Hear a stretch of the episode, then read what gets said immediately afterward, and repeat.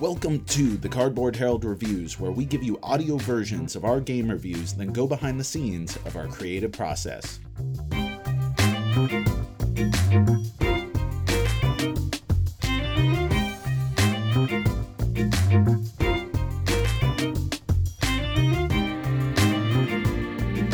Tuscany Essential Edition, designed by Jamey Stegmaier and Alan Stone, art by Beth Sobel, published by Stonemaier Games 2016, 1 to 6 players, 60 to 180 minutes, review by Jack Eddy. To understand Tuscany Essential Edition, you need a little context of how we got here. Tuscany Essential Edition is an expansion to Viticulture Essential Edition, which in itself is a sort of remix of the original 2013 Viticulture and the original, much larger expansion, Tuscany. You see, Viticulture and the subsequent expansion both were favorably received and developed a cult following, but some of the systems and implementation were clunky, flawed, or detracted from the overall experience. Smartly, Stonemaier Games decided to re release Viticulture with some of the best and, more importantly, most critical elements of Tuscany included in the base set. Thus, Viticulture Essential Edition was born. VEE remains to this date one of the greatest worker placement games ever made. But the story doesn't end there. Many elements of Tuscany remained on the cutting room floor, each of which could fall into one of two categories. First were the modules that, for all their promise, just plain didn't work. This group was retired, doomed to obscurity, never to be printed again. Then there's the other group, the modules that truly expanded on the elegant beauty that is viticulture, but perhaps deepened the experience too much to include in the base Essential Edition. It's the modules in this latter group that make up the now available expansion, Tuscany Essential Edition. What's new? Tuscany Essential Edition contains three new modules to add to your game structures, special workers, and an extended board. The last of these, the extended board, is probably the most dramatic shift in how the game operates. Unlike the base game where your lazy vintners only have to work during the summer and winter seasons, all action spaces are now broken into a whopping four different seasons in which all players must select actions or pass until the game progresses to the next season. Just like in the base game, workers used in previous seasons are not reclaimed until the end of the year, so players are much more considerate about which actions to take and when. Along with these new seasons, the extended board presents several new actions, a new method of determining turn order, and a small overworld map used to show your influence in the surrounding countryside. Turn order is now decided as you pass out of winter, ending your actions for the year. Along with the rest of your upkeep, you select which slot you'd like to take on turn order for the next turn, of course, granting better bonuses the further down you go. The regional map is neat, though relatively inconsequential. Certain actions allow you to place one of your six stars in a region of your choice for a small reward. These stars can be moved later without the reward, but the player with the most influence in each region gets 1 to 2 points at the end of the game, adding a certain area control element to the game. Structures and special workers, each of which can be played with or without the new board, are new cards that expand on concepts that are core to the base game. Two special workers are drawn at the beginning of the game and assigned randomly to the frankly adorable male and female meeples. Now, whenever you train a new worker, you can choose to pay extra to bring your male or female special worker into play. These specialists have a variety of effects ranging from the mildly helpful to, oh my god, the mafioso is incredible! Fortunately, every player has access to the same two specialists so things remain balanced. Structures are drawn through a variety of actions and can be built just like any other buildings in the game. These give players exclusive new actions or ongoing effects that are usually quite powerful. Should you get it? This is a tough question to answer. The problem is, I actually think that Viticulture Essential Edition is pretty much a perfect package. It's approachable yet deep, it's streamlined yet complex, the theme shines through beautifully, and it doesn't overstay its welcome. It's hard for me to advocate messing with perfection. Would Sergeant Pepper have been better if the Fab Four added a couple more songs?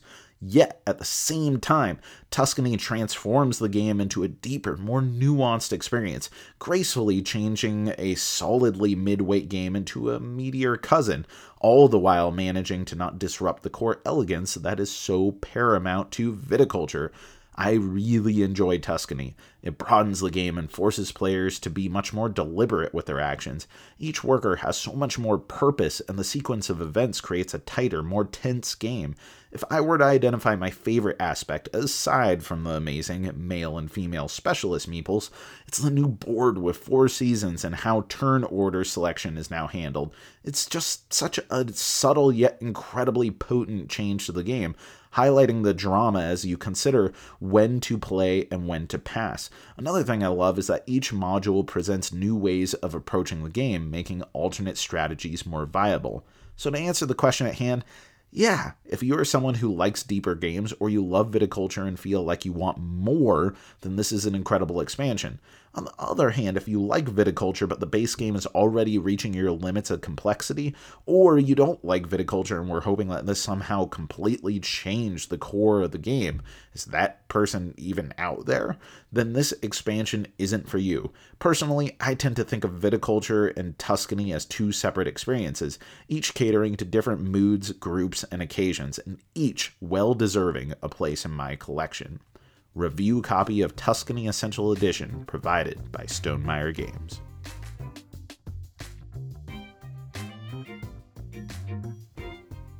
That was a shorty but a goody. I love expansion reviews because it, allows me to reflect on the base game itself and tell a little story. I really still love this format. Just simple. What is it? Is it cool? And should you get it?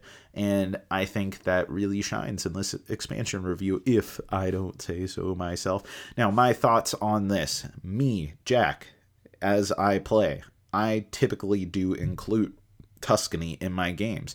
And I'm not someone who loves really, really, really heavy games. So, you know, maybe I was being a little too harsh, but no, no, I take that back.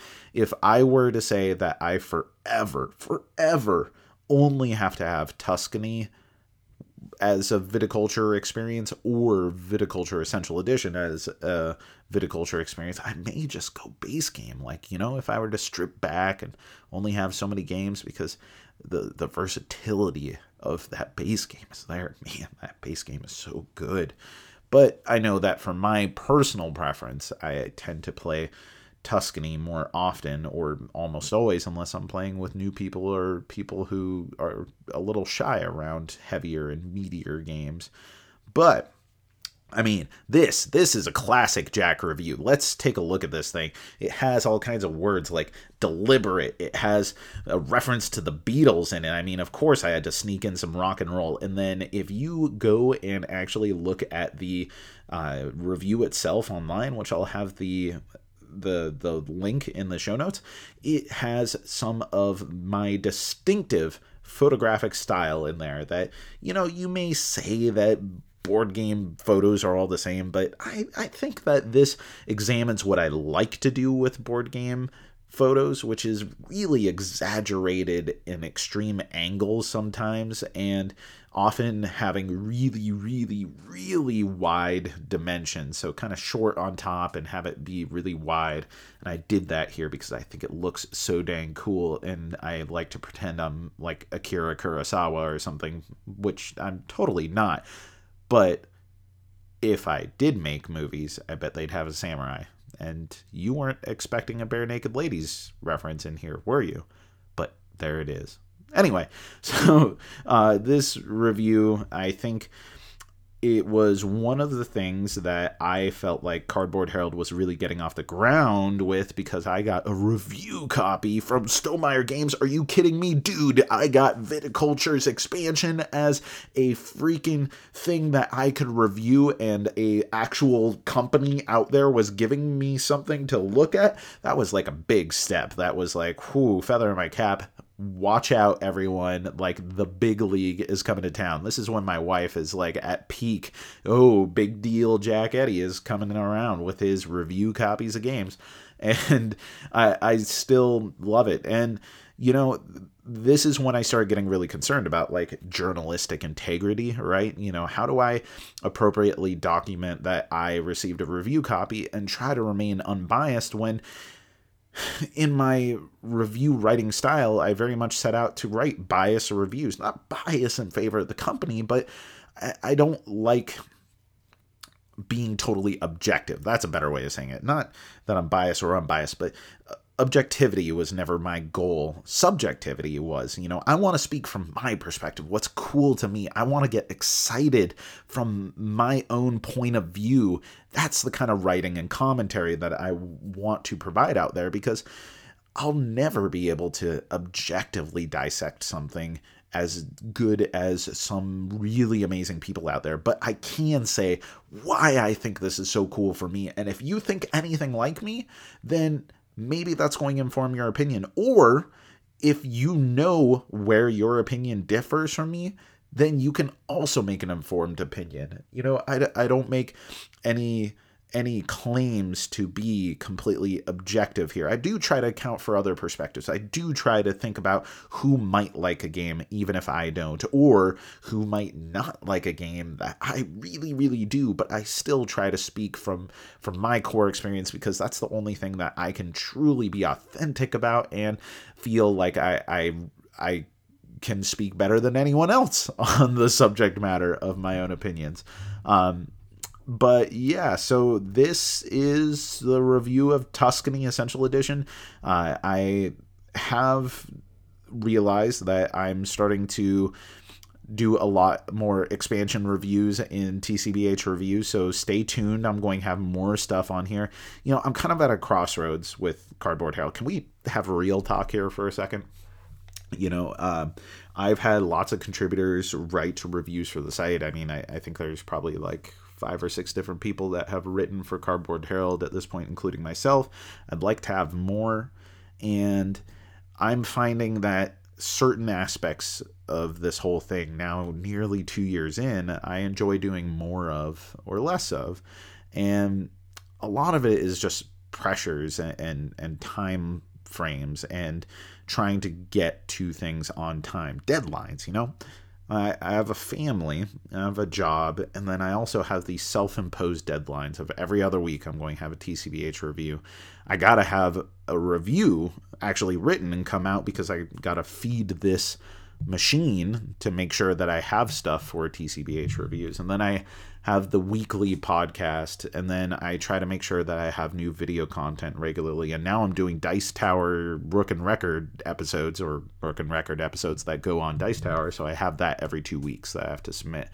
And then I'm also agreeing to do more and more promotional copy reviews, and that's something that I really love doing, whether it's written reviews or or video reviews. But on the other hand, it is it's a lot of work. Like it, it is a lot of work to keep up with all this stuff, and, and you know why I'm saying this. I'm not saying this because I'm complaining. You know, I'm incredibly grateful for the success of the Cardboard Herald so far, and I recognize that there's a lot of improvement that could be made. And I'm trying to refine this into the best possible thing that it could be.